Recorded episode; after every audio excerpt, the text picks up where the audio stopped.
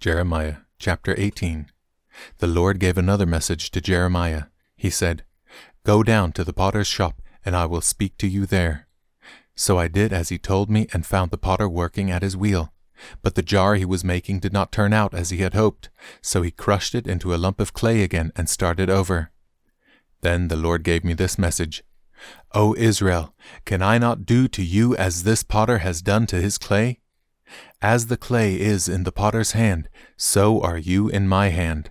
If I announce that a certain nation or kingdom is to be uprooted, torn down, and destroyed, but then that nation renounces its evil ways, I will not destroy it as I had planned. And if I announce that I will plant and build up a certain nation or kingdom, but then that nation turns to evil and refuses to obey me, I will not bless it as I said I would. Therefore, Jeremiah, go and warn all Judah and Jerusalem. Say to them, This is what the Lord says I am planning disaster for you instead of good. So turn from your evil ways, each of you, and do what is right. But the people replied, Don't waste your breath. We will continue to live as we want to, stubbornly following our own evil desires. So this is what the Lord says Has anyone ever heard of such a thing, even among the pagan nations? My virgin daughter Israel has done something terrible. Does the snow ever disappear from the mountain tops of Lebanon? Do the cold streams flowing from those distant mountains ever run dry? But my people are not so reliable, for they have deserted me.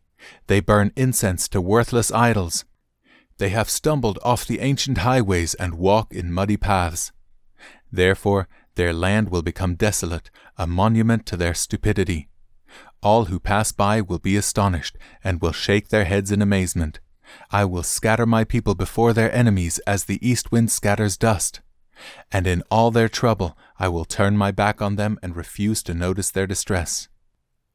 Then the people said, Come on, let's plot a way to stop Jeremiah. We have plenty of priests and wise men and prophets. We don't need him to teach the word and give us advice and prophecies. Let's spread rumors about him and ignore what he says. Lord, hear me and help me. Listen to what my enemies are saying. Should they repay evil for good?